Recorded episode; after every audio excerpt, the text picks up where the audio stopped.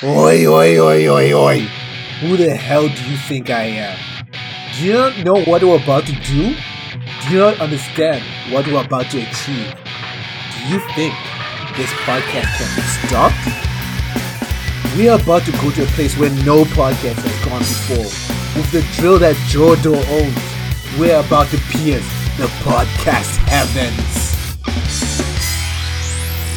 That was a great intro, not gonna lie. Way better than what I had written. Of course, I had to uh, channel my inner Kamina. You have more inner Kamina in you today than I did, so hats off. Hats off.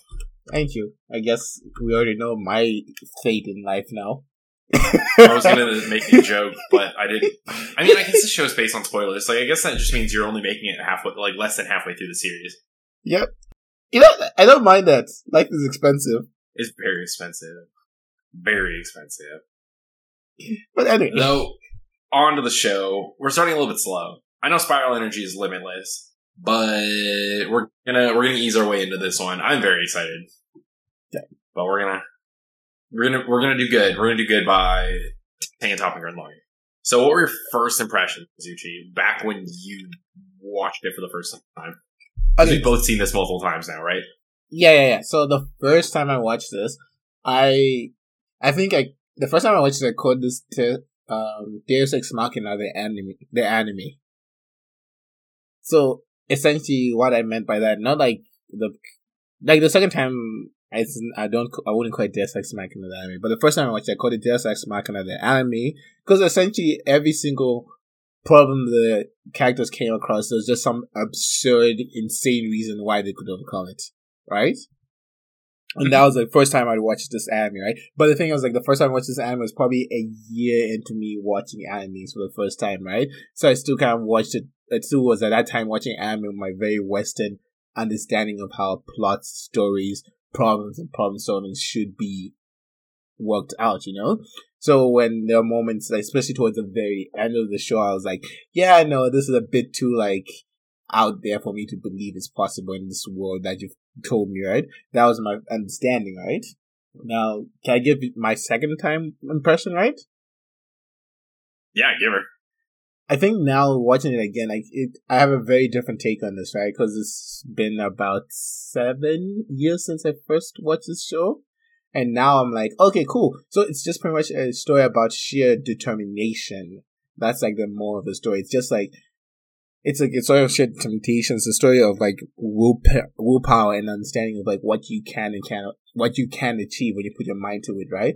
And this thing of like where sometimes you have to like lean on other people's trust, right? That's my second time taking from the show, right?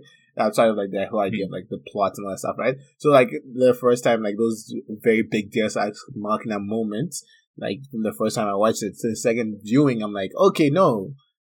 Like, yeah, they're just putting random power ups out of their ass to justify doing it, but it kind of feels if it's a theme of the show that these random ass power ups are coming from sheer will and determination.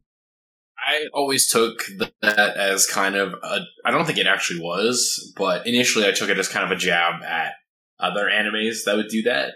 But I think it was just not a jab, but just an egregious use of that trope Yeah. where you just pull power and more power and more power and more power, and they're just because the plot itself for Gurren Lagann is not particularly deep. I we'll get into that. We'll get into that. I gotta give my first impression, but full disclosure, I've seen this anime at least a half dozen times since I watched it for the first time last April or March. I think. No, I think it was I started it in February because someone told me to watch it for Mecha March, and I got hooked. And I'm devastated we didn't do it last year for Mecha March. And I'm devastated that we can't do it next year for Mecha, Mecha March. Anyway, first few episodes of the show, I'm gonna give my kind of like rundown of how I watched the show initially. Yeah. First rundown of the show, I was kind of wish washy in that I liked some of the things happening. I didn't like some of the things happening. I didn't really care until they kind of left Littner Village. And even then, I kind of wasn't huge because Gurren is kind of a weird looking mech by itself. Yeah. And don't get me wrong, I like how the gunmen look, and I like the changes that that kind of came as they stole Gurren, etc. But initially, I was just kind of thinking, I don't really like the mech design. The characters are very outlandish. Blah blah blah. Fast forward to the life of the party, it becomes this whole thing of I don't really care how the mechs look, but now that the heroes have them, I like them a lot more. More, well, I'll, I'll, uh, that's another thing we'll get into, like the mechs themselves specifically. But everything kind of meshed together really well. The outlandishness, the ridiculousness, like everything you put together, kind of took me a little bit to get into, but turned around became my all-time favorite anime, which I've seen pretty much every other month for a year, if not more than that. Though, kind of got some cool, fun facts and details. So, this anime is 15 years old. We are pu- pulling up actually very close, actually only a couple weeks away from the first episode of Gurren Lagann airing. It aired like spring 2007, but April 1st was the first episode. Produced by Aniplex, directed by Studio Gainax, which later became, partially became Studio Trigger. I know Studio Gainax. Actually, an is- anime. No, no, Studio Gainax is still its own independent studio. The people who worked on Gurren Lagann went on to found Studio Trigger. One day I'll remember the actual details in that because I think every single time I say something like this, it's wrong. But uh maybe we'll just roll with it. Sure. Anime original, actually, for this one. I know we've actually done a couple anime originals, which is nice. Like I know Vivy was one. Yeah, there is an anime original. Maybe that might be. I'm trying to think No, no, this is a bunch of them. I just can't. Ping Pong the animation. No, Ping Pong the animation was an adaptation. It's not a big deal. I was just thinking, like, we haven't done that I can remember like a whole lot of anime originals. Just not by choice, but I mean, I guess they just kind of come along as they come along, and they're a little few and far between. I'm pretty sure Keep Your Hands Off Eizouken is an anime original. Uh, Gridman's an anime original. Um, I believe both of those actually. That's another Mecha March Fully, episode. Fully is, an, is an anime original. Okay. Technically, Okay, we've done actually. Weathering with You is an anime original. I mean, that's a Weathering with You is a movie. I know, mean, but it's still the- the technically original. difference. You can adapt uh-huh, Yeah, a book into a uh-huh. movie, Jodo. Like, look at Harry Yeah, Potter. You sh- sure can. Mm, let's not look at Harry Potter. I mean, I'm talking. Uh, it's Harry the most It's the most famous example. Even though we don't like yeah. Harry Potter himself can still lick my gross wee butt. Anyway, I'm glad we paused for dramatic effect after that one. anyway, please continue your fun So, facts. so my my fun facts, my Tengen Toppa Gurren Lagann Fun Facts. They received an excellent oh, eh, excellence prize at the 2007 Japan Media Arts Festival, and they won both the best television production and the best character design at the Tokyo International Anime Fair. Although the character design was credited to Atsushi Nishigori, the character designer for the show. Understandable, fantastic stuff. We love to see it. Time for some quick takes. We're gonna do quick takes in a minute. I know, I know, I know. I, I mean, to be fair with the quick takes, we kind of had some not smaller shows. Like Haikyuu's still a pretty long show. I just- just feel like I guess we had them for Haikyuu. We had some bonus episodes. I haven't really done a show since Haikyuu, which is like almost a month ago now. Almost two months. Let alone recording it. Recording it was like six weeks ago. Yeah. Yeah, it has. Anyway, Anyway, anyway, best boy. Kamina. Amina? Okay. I give it to Simon. Best girl. Um, Yoko. I feel like you have to give it to Yoko, but there are some fantastic women in this show. Best gunman. Gunman. Yeah. Wait, what is the gunman again? Because it's Beastman. The Beastman, everyone's like everyone's in a gunman. That's what the mechs are called. Oh, so the best. Oh, so the best mech. Then More or less. Because I would say you could choose the human mechs after they kind of develop them after Gurren Lagann 2. Oh, then the best gunman or the best mech. We also fall into my favorite form of super of Gurren Lagann, which is Topatagun Gurren Lagann. That's fair. That was actually yeah, that was the next question. So we get. I mean, yeah, te- like Tengen Toppa Gurren Lagann is incredible. Though my favorite gunman, surprisingly, the King Catan. I think I, I- remember. Uh, you don't remember the King Catan? The the yellow kid. It's Catan's like big yellow Oh, neck. the, the the giant star. Yeah, the giant star. It just it, it fits it fits him so well. It fits him so well. I do have to say, in terms of my favorite form of uh, Gurren Lagann, though, that the time that it fused with the spaceship might have been my favorite like transformation for Gurren Lagann, mostly because that was like the first time you really saw how far this show was gonna go. And that that's where I will say that I prefer the second of the ha- half of the show over the first half of the show. Oh, okay. Um, Yeah, we're kind of splits in that seven year gap. That's kind of what I was getting at when I was mentioning it. it's weird for me because I, for me, my my favorite parts of the show is probably just after Kamina dies to just before the go into space. Oh no, just before. Um. They like they did uh, like kind of that point until they fight the Spiral King. Oh no, no, for yeah. So just before Kamina dies, and just before the de- just after the defeat the Moon Mecha. Okay, that is an incredible kind of segment. Yeah. even if you were to like kind of consider it like or like you hit that like mid season break almost like the the journey to the Spiral King is so good. Like once The they journey to the assemble the crew, Because like I think it's so good. it's so good, like because it touches a lot on like uh Simon's story, and like that's a fantastic watch. The story of like Nina as well, Nina and Simone together, uh Yoko going through her depression, the whole crew trying to come behind like the central leader and like figuring out it's more of a team than one specific person, even if that specific person had such a momentous shift in like how the dynamic of the group work, right? Mm-hmm. and like I think it's that that part there that I enjoy the most, right? Because like I think like the whole show as as a whole is still pretty good, right? I I still think like the whole Deus Ex Machina stuff, it's uh, it's not gonna go away, right? And like I feel like that takes away some of it from the show, but that's just kind of like the way the show works. It's just pure willpower, right? But like, Yeah. um, you didn't put this in, but it's something I wanted to like point out, right? Um, I already mentioned, you already said that the stuff that worked on the show went on to make Studio Trigger, right?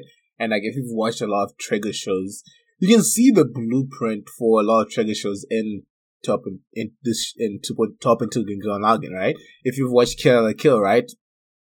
Very similar kind of like story progression of like, oh, we're just Oh, fighting yeah. this thing to holy shit, we're fighting aliens. It's it's just foot on the gas the whole time, Yeah, which is just- honestly incredible. And like the things like I just said Kill la Kill as an example, but look at a lot of trigger shows, right? A lot of them follow the Mhm. same escalation path, right? Now there's that infamous Mhm. one that goes goes off the fucking rails. I'm not gonna say the name of just because Joda hasn't watched it yet, and I'm trying to get him to watch that.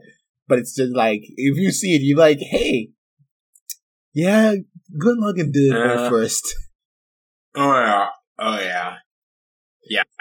Gurren Lagann came out the gates just running with it. Absolutely, I love it. So, so we're gonna do kind of a Mecha March special half take breather, I guess, because Uchi picked up this. Not picked up. Uchi had a very cool idea that he's been running in the Discord. A whole bunch of us posted our favorite, or not our favorite, but our full like mech anime list. And Uchi, the free time haver, decided he was going to watch the first episode of every single one. I have, I have And so, absolutely zero. You don't have to list all of them. Yeah. I wonder why. So, real quick, how many first episodes have you watched? I know you're missing a few, but like, what's your like rough total here? Um. Okay, give me a quick second. I mean, just just like free ball it. It's not a it's nothing crazy. Okay, four Just of them. Stipulation too.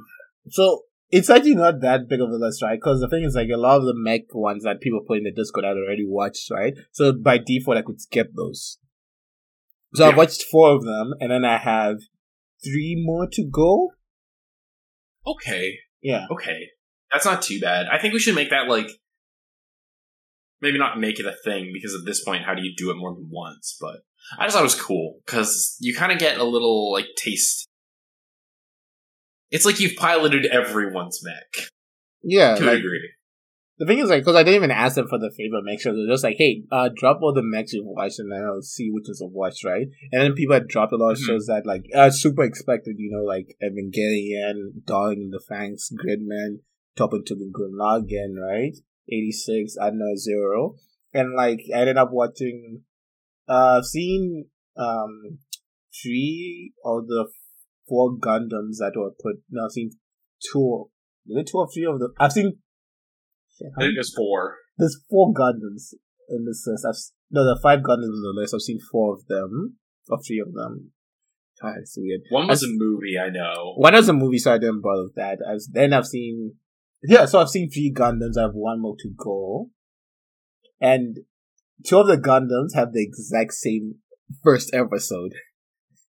I'm not shocked. I feel like Gundam has released so much stuff, which is kind of what makes me. Because you know how I was mentioning I want to do that sports anime, like Mhm. history episode, maybe a video essay. I was kind of thinking too. Yeah, yeah, yeah. The one thing that keeps me from doing it with mechs is Gundam. Oh yeah, Gundam. was such a Gundam? It's it's look Gundams. I like building Gunpla, not that I'm very productive at it, but I like Gundam for the most part. But to kind of discern the history of mech animes, you have to just also do a full full deep dive on Gundam, in my opinion. I don't know if Gundam started it. I don't know what Gundam did, but Gundam has become so ingrained in mechs that it could be like genuinely considered its own like genre at this point.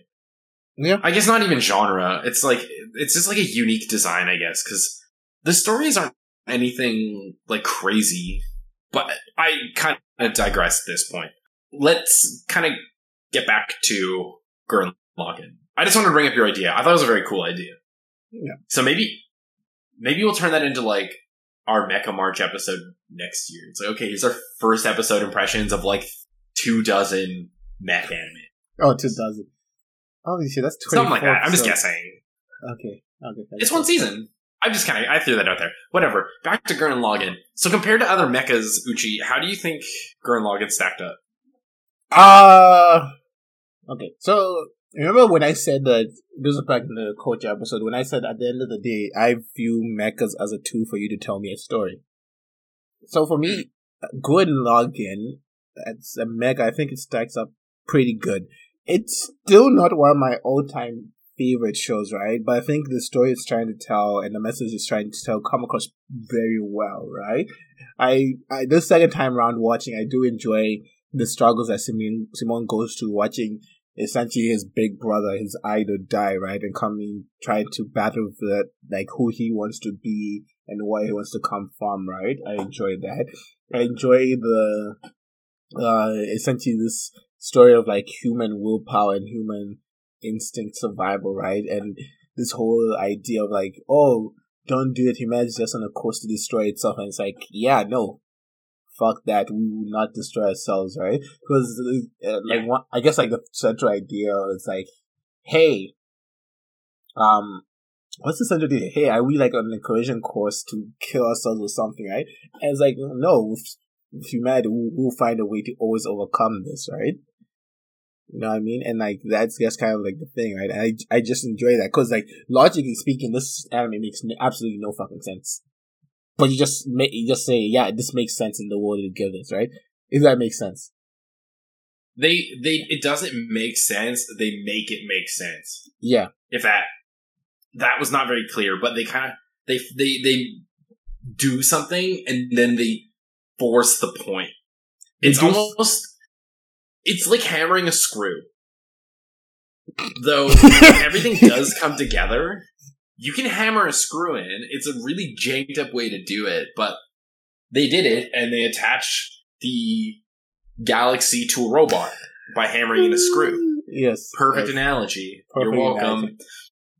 So like I as as a whole, I think let me just finish what I'm gonna say. As as a whole, do I oh yeah yeah do I think some other mechas might have done whatever specific plot that point they're trying to get across better? Yeah. I think um when it comes to the depression, I think Dyson does it better. When it comes to a story about war, I think you can maybe one of the Gundams would do it better. I can look at the Gundams. I think maybe even eighty six would Oh, do it better. Right? they When it- also do.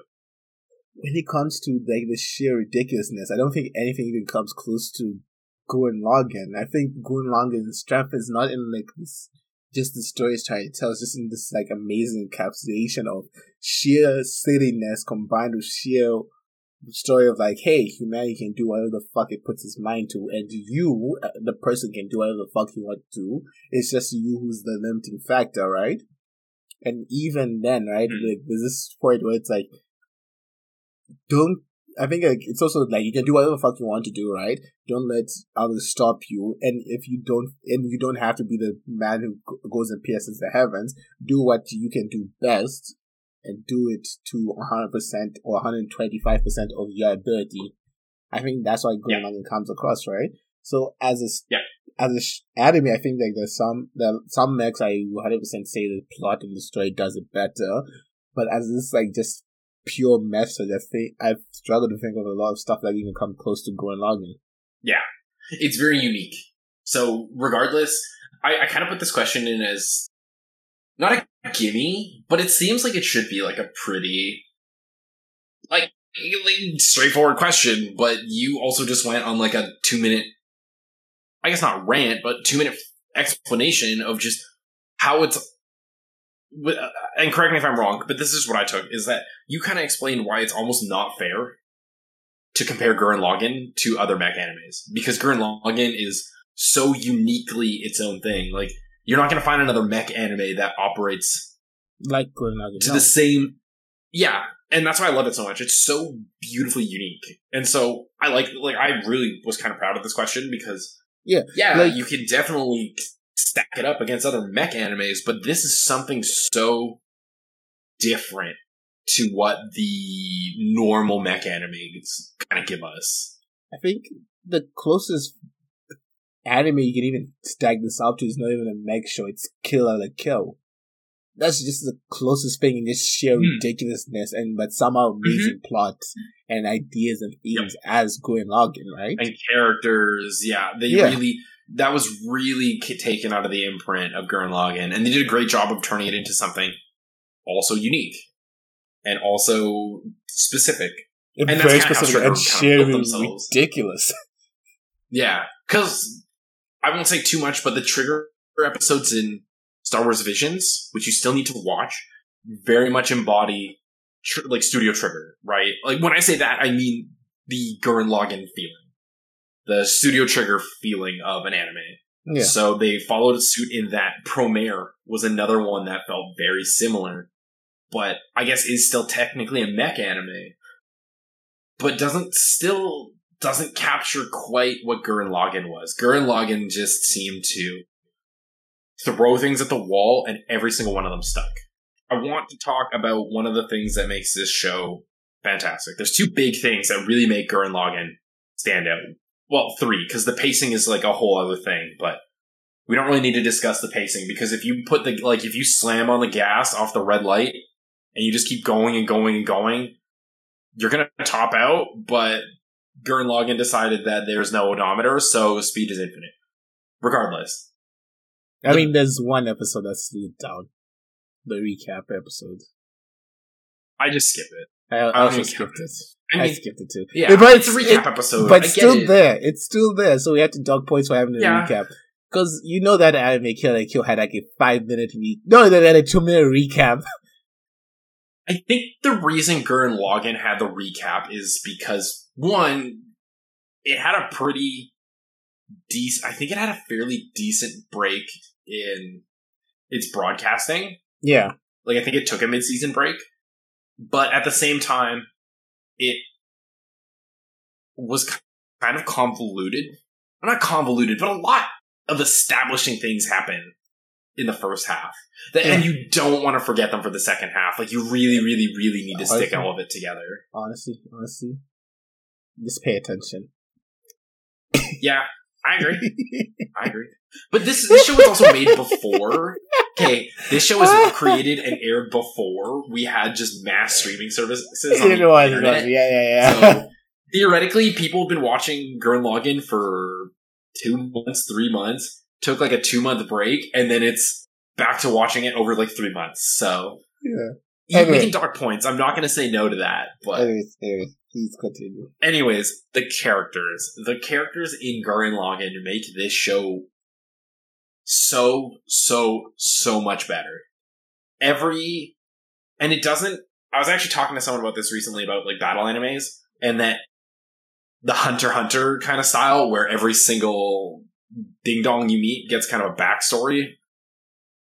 Gurren Lagann doesn't have that, but every single, not every single, but most characters get some kind of either dramatic send off, some kind of hero moment, in that they all feel like they could be the main characters of a lesser story or lesser anime, you know?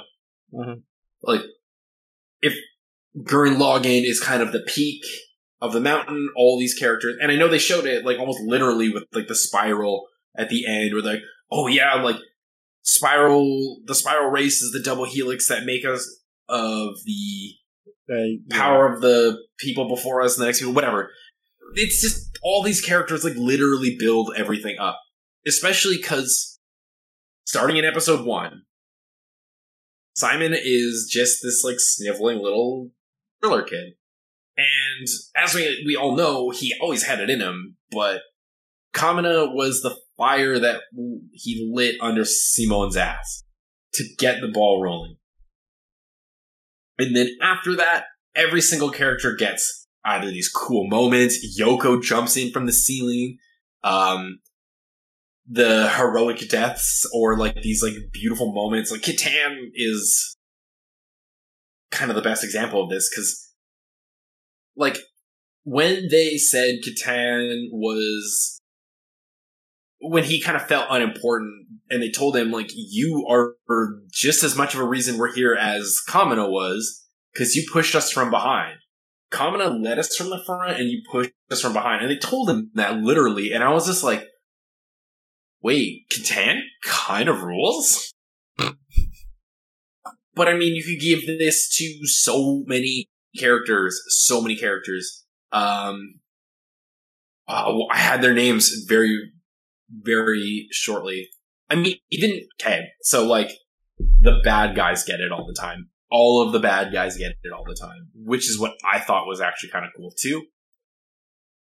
Lord Genome, uh, I want to say Vito, but like I'm pretty sure it's his viral. Viral? Uh, who else is like, yeah, Rossiu. Actually, I dislike Rossiu, but Rossiu's kind of like up down character arc is very cool in my opinion, or down up down, I guess. yeah. I'm trying to just kind of see who else gets these cool kind of. Ah, here it is. It's the it's Balinbo and Jorgen and Balinbo are probably my two favorite examples of these things. Specifically because they are literally just like meatheads who are only eating or punching and that's all they think about, which is fine. Don't get me wrong. But at the same time, they get this cool ending hero scene where they're like they protect Darry and Gimmy. Yeah. And they they get an emotional send off. And like this happens so frequently in this show. It's incredible. For characters who didn't really do a whole lot through the show. Like sure they were technically involved in all the skirmishes and battles and stuff, but they were mostly there to spout off a line or two to kind of break up the main characters talking. So when they get these things and all these characters get these cool deaths or scenes or actions or whatever, it doesn't matter. It's just like these characters kind of feel like they represent more than what they do in the show. Like they're, I'm guessing here, it almost feels like very well modeled D and D characters. In that, even though they aren't the main characters of the story, there's someone behind them putting in a lot of thought and effort. Yeah. Maybe a loose, loose kind of synopsis to uh, how these characters feel and D and D. But I mean, whatever. I I think I But- get what you mean. So like, with like a lot of the characters, they were there to like help support like the whole show and like the movement, right? And it feels like the expansion of like it's not just uh it's, not just like Simon, Nina, Yoko's, and all those guys like story. Like Mhm. those are the main characters, right? It felt like these like. Like everyone is involved in the story, and we're just throwing the spotlight of a few of the characters, right? We could have like followed other people's spotlights, right? And I think like that's what you're trying to say. Yeah, yeah. Like there's just so much that you can kind of pull from these characters. And yeah, like every single one could be a main character. Even Leeron. Even Leeron to a degree. I bet you you could have a show, like a whole show about someone named Leeron. Not, na- well, of course you could have a whole Yeah. show about someone named Leeron. They about a character like Leeron? they tried it before, Knights of Magic. Yeah, but like, give me more, Yeah, make it gayer. Make Knights and Magic gayer. And uh, you know what? Fine, I'll accept it. I was like, if that's useless main character from Knights of Magic, it doesn't matter what you put in front of him, he will be the most useless of main characters. Ugh, I don't want to talk about Knights and Magic on my Gurren Lagann episode. but no, I get what you mean. this is It was breaking up when you're throwing a tantrum, Oh, so you just gotta leave it that. broke up. The end of the internet is like a Yeah, just me my tantrum. broken. I just want my, you know, I want to talk about my bad anime, good anime episode, okay? So, I could go on forever about every single character, genuinely. I'm scrolling the list because sometimes I forget how good or how, how some of these characters play in the show, etc. But are there any characters you wish got more screen time? Or some that got less? Uh, okay, no, because I think the show actually balanced all the characters well enough. You know what I mean? Because at the end of the Right. day, at the end of the day, you could have showed me like Riro like discovering all these like amazing technology through the power spiral, right? You could have shown me Yoko being like in a wandering journey and somehow becoming a teacher, right?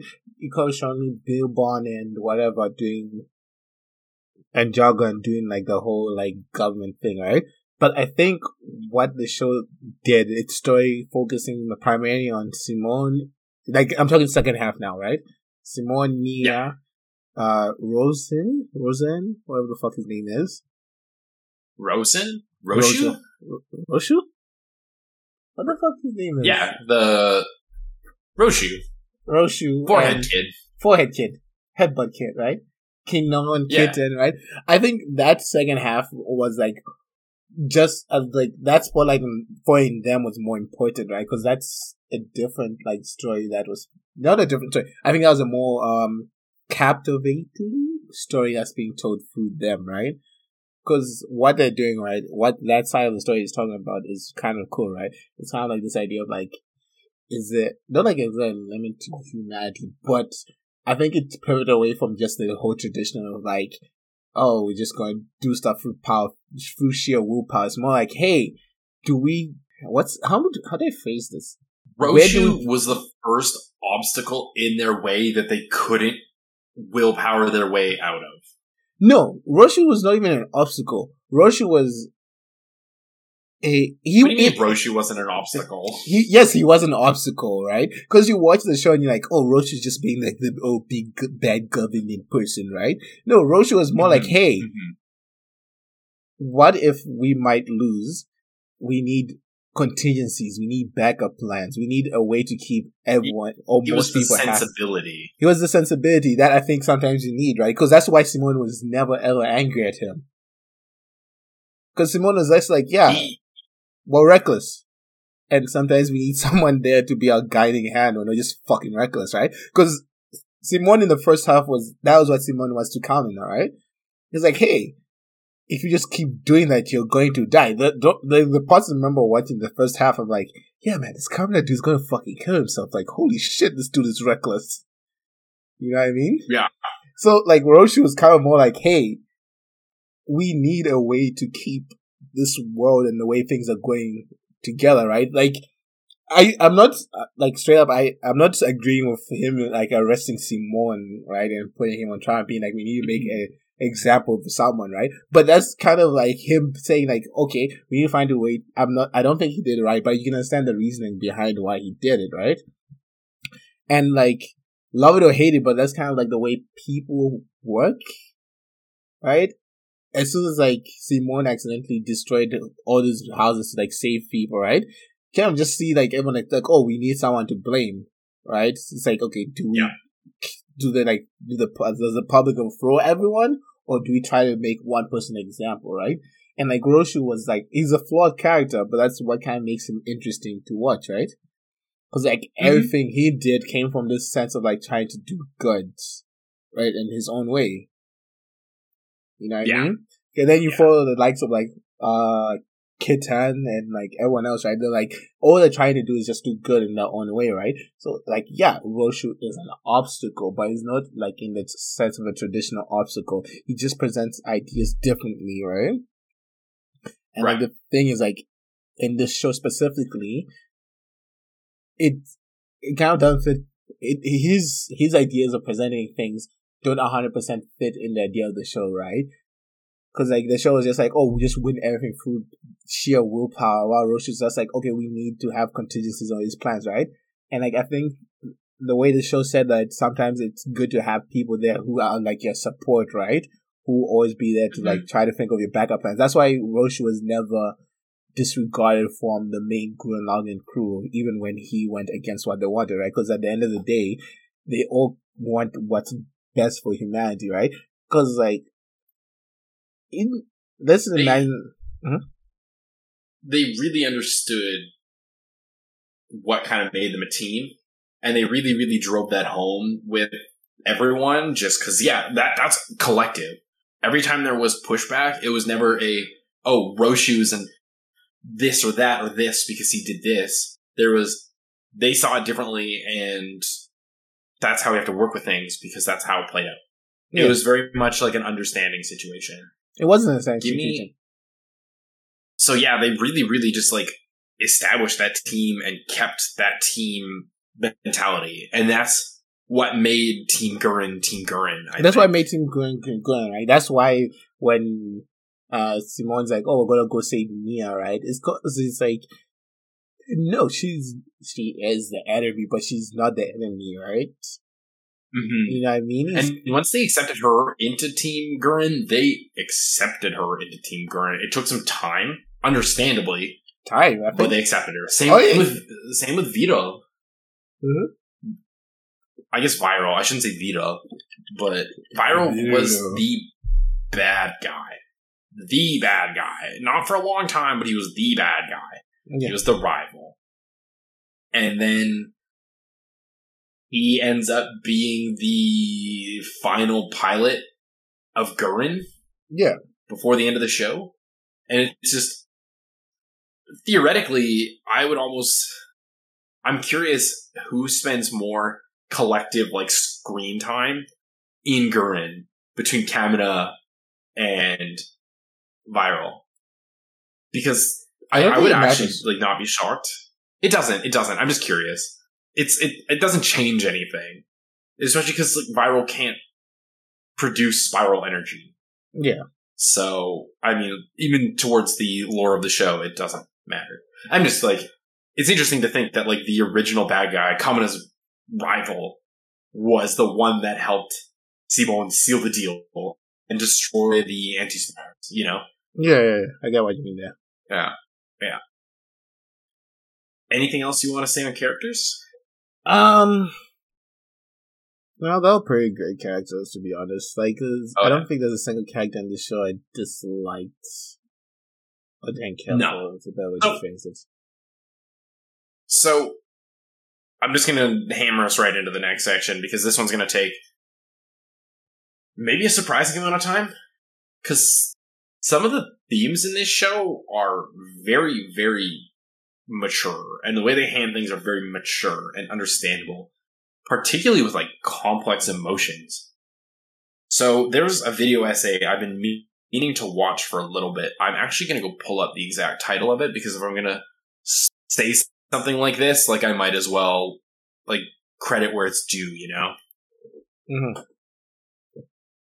But as I, I pull this up real quick, the it's gonna kill my internet. Oh my god! Oh, it's really kill your internet. Regardless, Ugh.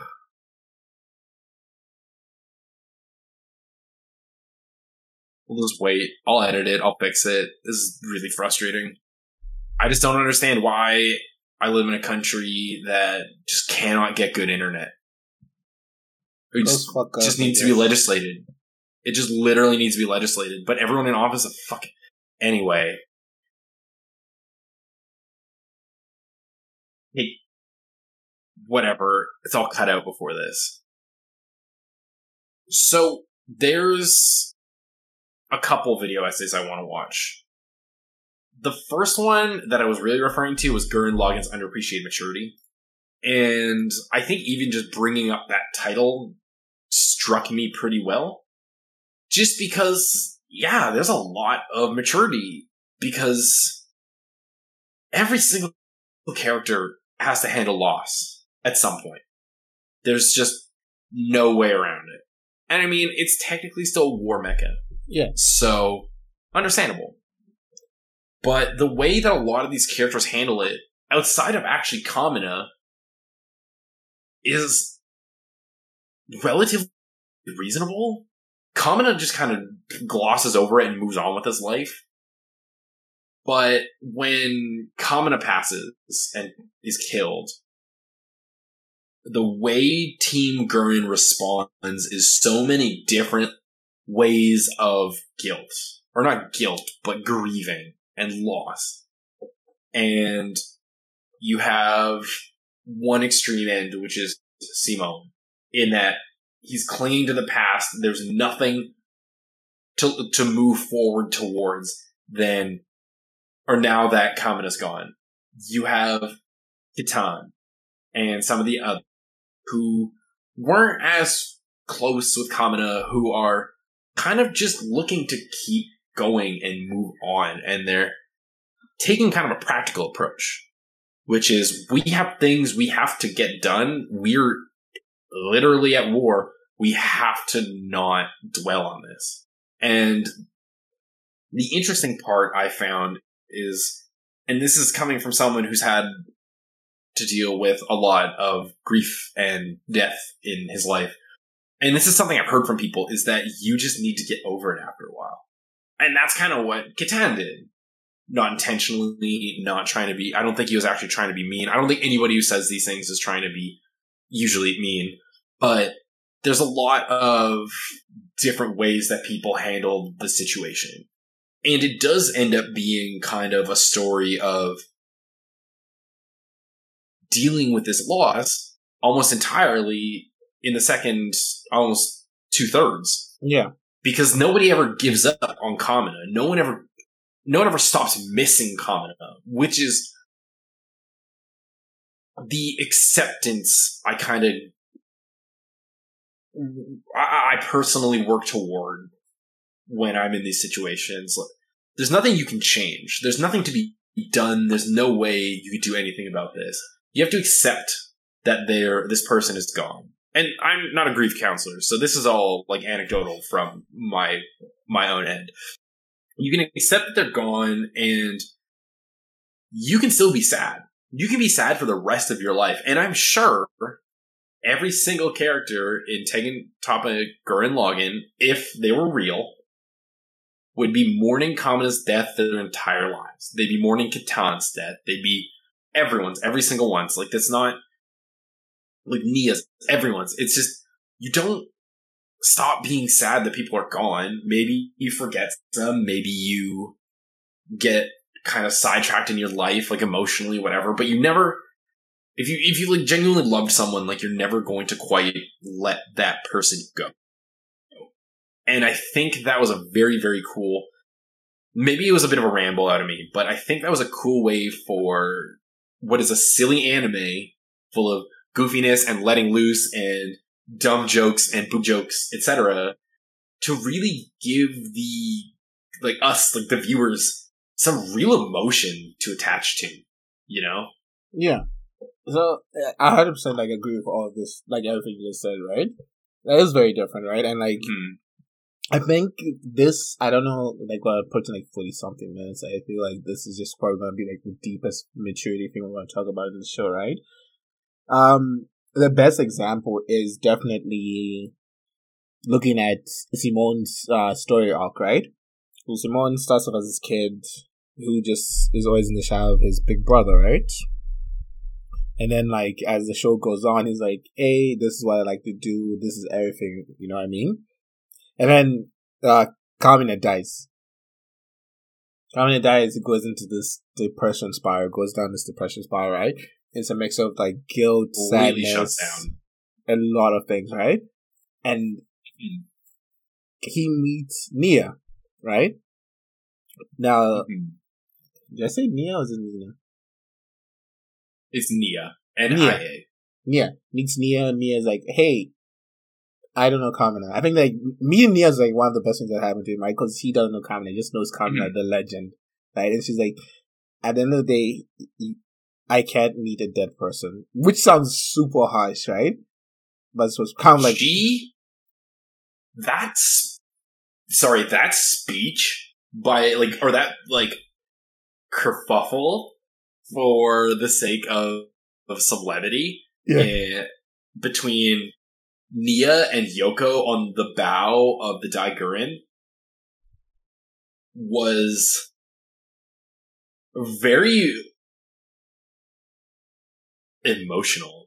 Despite it being short it's one of those like it's one of those spots where they just put instead of another goof or joke or whatever they put in something heavy. Because nia says i can't meet a dead person and as much as nia is telling Simon to get over it she's supporting him at as he works through it yeah.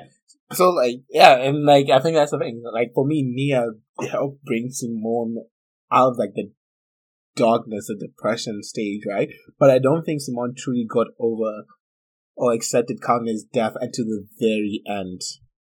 Right? Because like I like to like talking about like the serious maturity. Like let's go to the end, right? At this point, we're going full spoilers because we've talked about Kim Kanye's death for so long, right? Um, we went full spoilers within two minutes yeah. So anyway when they're fighting the anti-spiral thing, right? And they get trapped in the anti-spiral, and like everyone's having like the um visions and all that stuff, right? I found like everyone had like a vision. Like a lot of the characters between like the first half and like the second half, like this seven year period, that's particularly like Yoko and whatever. Like they they've grown, but like physically who they are haven't changed as much, right? But Simon literally Mm. went from a kid to a man, right? The whack part about that is Yoko and Simon are the same age. Is Simon fourteen?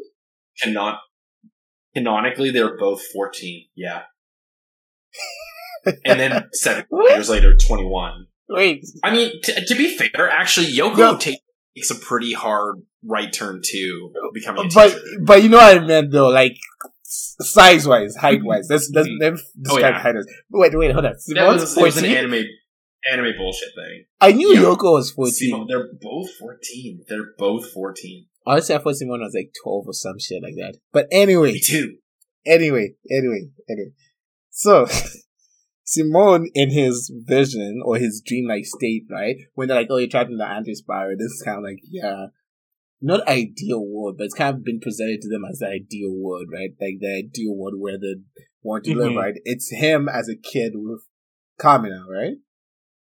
And I Mhm. felt like it was a representation of, like, yeah, he, he knew Kamina was dead, but he kind of still viewed Kamina as this untouchable, like, hero, like this idol that cannot be surpassed, right? And it's only Right. until he broke out of that dream, right? When like the, the end of the dream is now Simon as a man saying bye to Kamina, right? Yeah. That I think was the moment when it he left, like he finally accepted Kamina's death, right? Like not saying that he wouldn't be Yeah. sad, right? And like that's why for him with Nia's death, he didn't fall into that depression spiral, right? Because I genuinely think Yeah. like if Simon didn't come to that true acceptance of Kamina's death, when Nina disappeared, he'd just fall back into that depression spiral, right? Because he he he doesn't have that same understanding, right? It's that like understanding of like, hey, this idol, this heroic figure is just human, right? And like that's kind of like why, like when I went back, like Mia's whole speech of like I can't be a dead person, it it sounds super harsh, but it's mm-hmm. kind of true. No, it's not kind of true. It's true. you can. It is true dead. and it is harsh. it is Both of harsh. these things are very true, and it's the basis of that whole statement. And But- I mean, it's a hard hitting statement. You remember it specifically. You And remember it specifically. It was great. It was great, but like, like, that whole it it interaction weird between the two of them. because It does. When she says I can't be a dead person, she's not even saying it like I don't want you to tell me stories about them, Mhm. but you can't obsess over them forever. Which sounds so harsh, Yoko- but so real. Yeah, and I think it's because Yoko also said like you didn't know him, you don't know, and she's like I can't know, I'm trying regardless, and I think that's what makes that Nia situation different than what I was talking about, and that people are like get over it, get over it, get over it. Nia was helping from the only way that she could after kind of observing and seeing what was going on. Yeah, and like that's that's the thing about like Tobin getting out right? For odd silliness, right? Like that's a very deep moment, right? Like even the whole Rossiu thing, right? Like yeah, we're gonna crack jokes about his forehead and all that stuff, right? But he was just trying to help the way he could. He's there like they they they roasted this poor kid like you have no fighting spirit. You can't do anything. Like when Yeah, and th- essentially like when push comes to shove, what are you going to do? Like that's probably the way he fought, right? And then he's like, Yeah. I he's like, I can't save everyone. I I don't have that kind of fighting spirit, but I can save the people that I that I hear in this moment, right? And it here's feels, the ones I can save. yeah, it feels super harsh, but he's just like, I can save who I can save, right? And like I think he said Mhm. he said that even when he went to off to go kill himself, right? When he was like, maybe I'm wrong, maybe it was all my fault. You know what I mean? It's kind of hard. Like it's granted, like that was a very lot of like tell don't show that the show did, which I'm not a big fan of, but like kind of wish it showed it better his inner struggle for that. But you get there, right? And like, yeah, I think that's another whole topic we could cover in this show, but yeah, like not always a goofy show, right? There's a whole episode, not a whole episode, but almost a whole episode dedicated to Rossiu completing the spiral and full on attempting. I don't want to like throw in hefty words because I know those words are kind of a lot for some folks. So that's just another whole other like deep theme. And I mean, we could get deep thing. into every single one.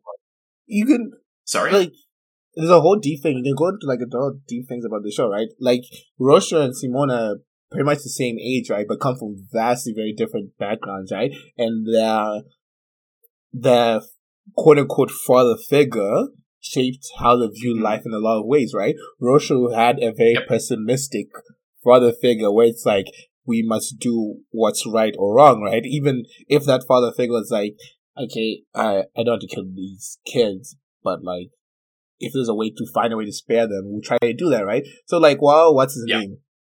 The uh the priest, quote unquote, you can just look at him and be like, oh, he's a bad person. It's like no, he's a person who was forced to make hard choices to try to keep ev- as many people alive as possible, right?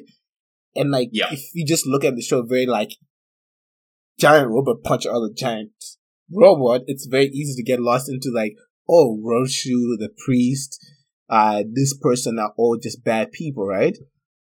Because like, Mhm.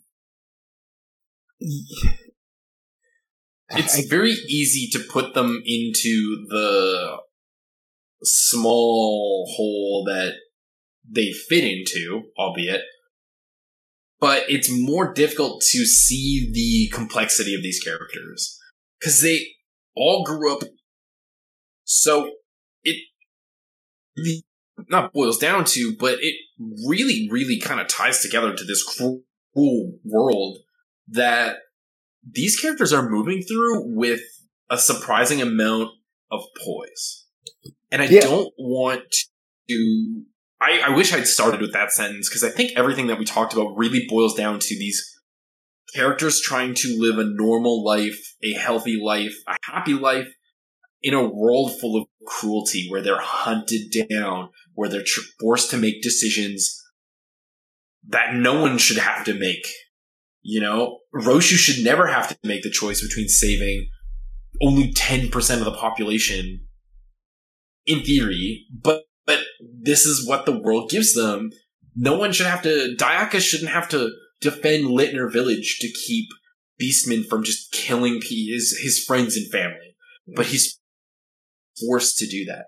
It's incredible that these characters are written with both the levity, of the goofiness that a lot of them bring, but also even in those situations, the heaviness from the characters really still weighs in. Yeah. They can laugh, they can joke, they can do whatever they want, but they still exist in this cruel world, and most of them, outside of, I guess, Kamina for the most part, act in accordance. Even Kamina had his moments, like, I won't go too deep into it, right? But even Kamina had his words, right? Because I think Yoko recounts his story, but like, Simon's story where he's just like, oh yeah, Kamina was just like leading us to glory. He was amazing, right? And then Yoko recounts the story later on from Kamina's point of view where he was like, holy shit, I have no idea what's going on. But Simon yeah. seems to be no way he's going, so I'm just going to follow that and have this brave face on, right? I yeah. mean, when I at the start when I just said like this show is just about uh, about sheer human determination, willpower, right? I think the better way to say like no matter where your background, like this shows like idea of theme is like no matter your background or how heavy or dark and unfair the world is, you could, you can change it through you yourself, through your sheer will and determination, and don't let anyone say you can't. That's like the point of the show, right? It's, it's saying like, yeah, life is cruel, life is unfair, shit sucks sometimes. Sometimes a giant fucking meteor will come down or a global pandemic will start, right? But your sheer willpower and determination could be able to change that. Yeah. Yeah. With that, my heart's a little heavy. That was, I was not expecting us to get like as deep into this. I had literally six bullet points for this, just with different emotions under themes. But yeah, there's a lot to this show, and I think that's what makes Gurren Lagann so good. Yeah. It's so thank you again, everyone, for joining us. And uh, special shout out to the sorry, patrons. yeah, shout out to the patrons. Not only thank you for joining us for another episode, but for another whole season. This is season two for us. I know we have had hiccups along the way. We've had XYZ going on, and you guys are still hanging out. And we very, very, very, very much appreciate it. And we would let every single one of you, including Kmart, pilot Gurren to our login. But the housekeeping stuff. Just for the off season coming up. We're taking a break. We need breaks from doing this. We have jobs. Well, I don't have a job, but I have school, which is arguably pretty close to just shitty. But we're busy guys. We are coming back. We're, I'm thinking we're probably aiming for another fall start date. Don't quote me on that. We'll keep you posted. Find the Twitter, find the Patreon. The Instagram's a little little bunk, but I do post the schedule on there to the best of my ability. It's just at Jordo's BA or Jordo's Bizarre Adventure. I can put them in the description. It doesn't matter. We'll keep in touch. We'll let you know. Discord, same deal. But one thing I think we're going to try and do is we're going to try and release monthly episodes throughout our off season onto the Patreon, including our spring seasonal and our summer seasonal, which are, I think, going to be two separate episodes going forward. Yeah. Again, just housekeeping. This could change. But subscribing to the Patreon gets you those things. I know, I know, I know. We're driving this Patreon all the way up your booties, but we're trying to upgrade some stuff. We're trying to make sure next season is better. We're trying to get some soundproof. It doesn't matter. Patreon helps us do those things, and it gets you more cool episodes. It gets everyone more cool episodes. We're also going to be adding questions on Patreon. We want your ideas. We want to know what you guys want to hear. We want to know what you folks want us to cover. We have now hit the peak of Mecha March because no, no, no Mecha March will get better than a Tengen Toppa Gurren Lagann Mecha March. This might as well be Super Get. Ooh, episode title ideas: Super Galaxy Mecha March. Nice. Anyway, we do want to lean on some of those broad topics going forward. We want to do more culture episodes, more studio episodes, more vague ideas of what is going on in anime rather than these specific episodes on anime. They're not going anywhere, so keep your spiral energy up. But that's kind of the idea. I really liked our shonen episode. I really liked our romance episode, etc. I like doing these ones. We like doing these ones. It seems like you guys enjoy them, but we won't know until you tell us. With all that, you've all been lovely, and we cannot wait to bring you guys, you fine folks, Jordo's our podcast season three. On that bombshell, I it's your wee boy signing out for the rest of the season. Stay safe grab your bright needles, don't be a buster, and we'll see you when we pierce the fucking heavens.